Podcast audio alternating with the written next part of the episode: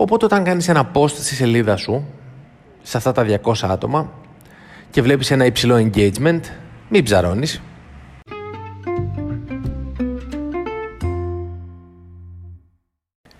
Γεια σου, είμαι ο Γιώργος Εφτατιάδης και αυτό είναι το Brand Stories. Ένα podcast του οποίου η θεματολογία κυμαίνεται μεταξύ των ψυχολογικών μου προβλημάτων, του branding, marketing, social media και άλλων τέτοιων ωραίων πραγμάτων. Εάν θες να διαβάσεις καλύτερα, μπορείς να μπεις στο brandstories.gr. Αλλά πρόσεξε. Άλλα γράφω εκεί, άλλα λέω εδώ. Και αυτό συμβαίνει γιατί υπάρχουν πράγματα τα οποία θέλουν πολύ μπλα μπλα, οπότε τα μεταφέρω εδώ και υπάρχουν πράγματα τα οποία θέλουν εικόνα, ήχο και βίντεο, οπότε τα μεταφέρω εκεί. Αν ακούτε φασαρία στο πίσω μέρος της φωνής μου είναι επειδή βρίσκομαι στο γραφείο και αυτή τη στιγμή ο αέρας απ' έξω λισομανά. Έχουμε, έχουμε αέρα, έχουμε βροχή, έχουμε απ' όλα τα σχετικά με το χειμώνα καιρικά φαινόμενα. Μόνο χιόνι δεν έχει ρίξει. Δεν το συνηθίζει εδώ στην Πάτρα άλλωστε. Αλλά τέλος πάντων, δεν, ε, δεν είχα σκοπό να μιλήσω για τον καιρό σήμερα. Θέλω να μιλήσω για κάτι άλλο που σκεφτόμουν καθώς ερχόμουν στο αυτοκίνητο. Τα, αυτά που αποκαλώ εγώ τα likes του ελέους. Φτιάχνεις μια σελίδα. Όλοι έχουμε φτιάξει μια σελίδα στο facebook ε, πάνω σε ένα θέμα που μας απασχολεί, πάνω σε μια καινούργια μας δραστηριότητα, ακόμα περισσότερο. Να πάρουμε ένα παράδειγμα. Η Σοφία λοιπόν αρχίζει και ασχολείται με την κατασκευή χειροποίητων κοσμημάτων. Ωραία.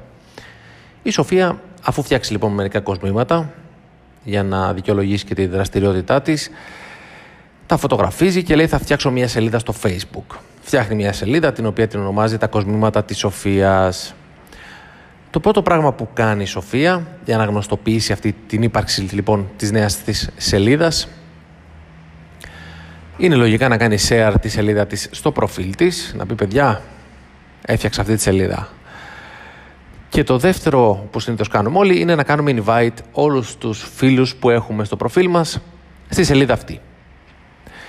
Το αποτέλεσμα είναι το εξής συνήθως.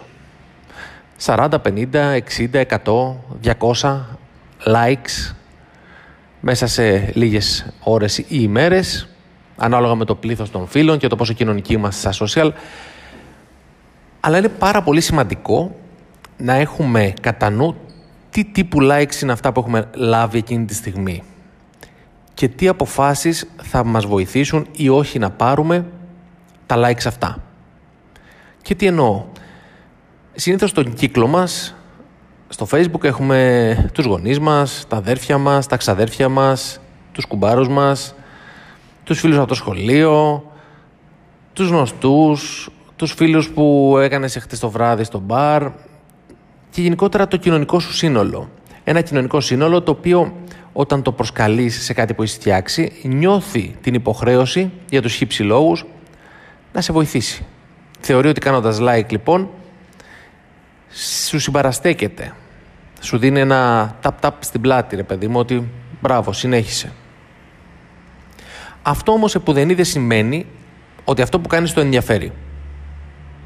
Αυτά δεν πρέπει να τα συγχαίουμε. Γι' αυτό και τα αποκαλώ likes του ελαίου. Είναι likes τα οποία ρε παιδί μου τα κάνει ο άλλος χαριστικά. Ε, τώρα ένα ξαδερφάκι μου θα φτιάξει μια σελίδα, θα του κάνω like. Ένας φίλος θα φτιάξει ένα page, θα τον βοηθήσω. Θα κάνω like, θα κάνω και share, θα κάνω και like στα post που κάνει σε αυτή τη σελίδα αρχικά, μέχρι να βαρεθώ, αν το θέμα είναι, δεν ξέρω εγώ και εγώ τι, κάτι που δεν με, δεν με ενδιαφέρει εν γέννη.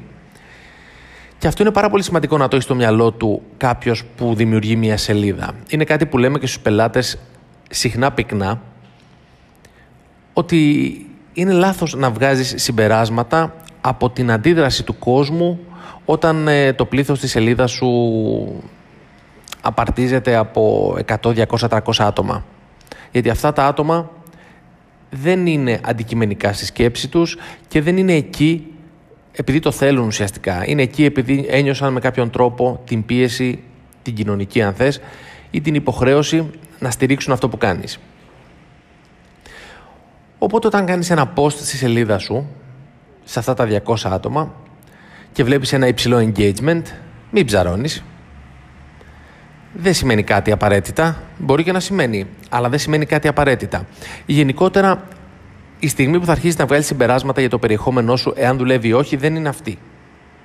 Η στιγμή που θα αρχίσεις να βγάζεις τέτοια συμπεράσματα είναι όταν ε, η σελίδα σου αποκτήσει κοινό δικό της. Κοινό που έφερε το ίδιο το περιεχόμενο, κοινό που έφερε η δραστηριότητά σου σε άλλα social ή στο ίντερνετ γενικότερα,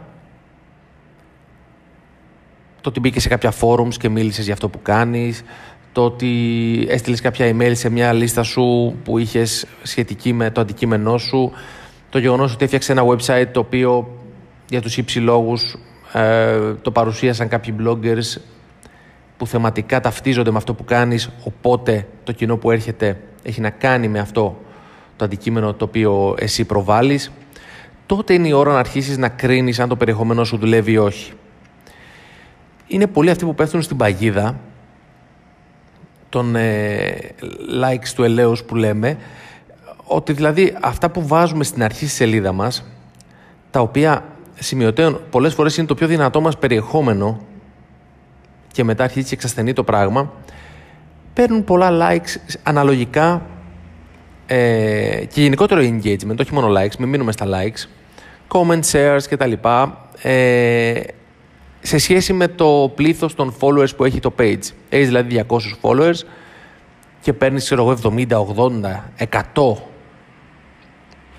ε, βαθμούς engagement, ας το θέσω έτσι. Αυτό είναι λίγο πειραγμένο το metric, μην του δίνετε πολύ σημασία. OK, okay, βοηθάει βέβαια στην όλη διαδικασία της προώθησης της σελίδας σας, διότι το Facebook βλέπει ότι η σελίδα σας έχει ένα μεγάλο engagement, οπότε το δείχνει όλο και σε περισσότερο, δείχνει το περιεχόμενό της όλο και σε περισσότερο κόσμο με αποτέλεσμα να αποκτάς καινούριους φίλους σχετικά γρήγορα.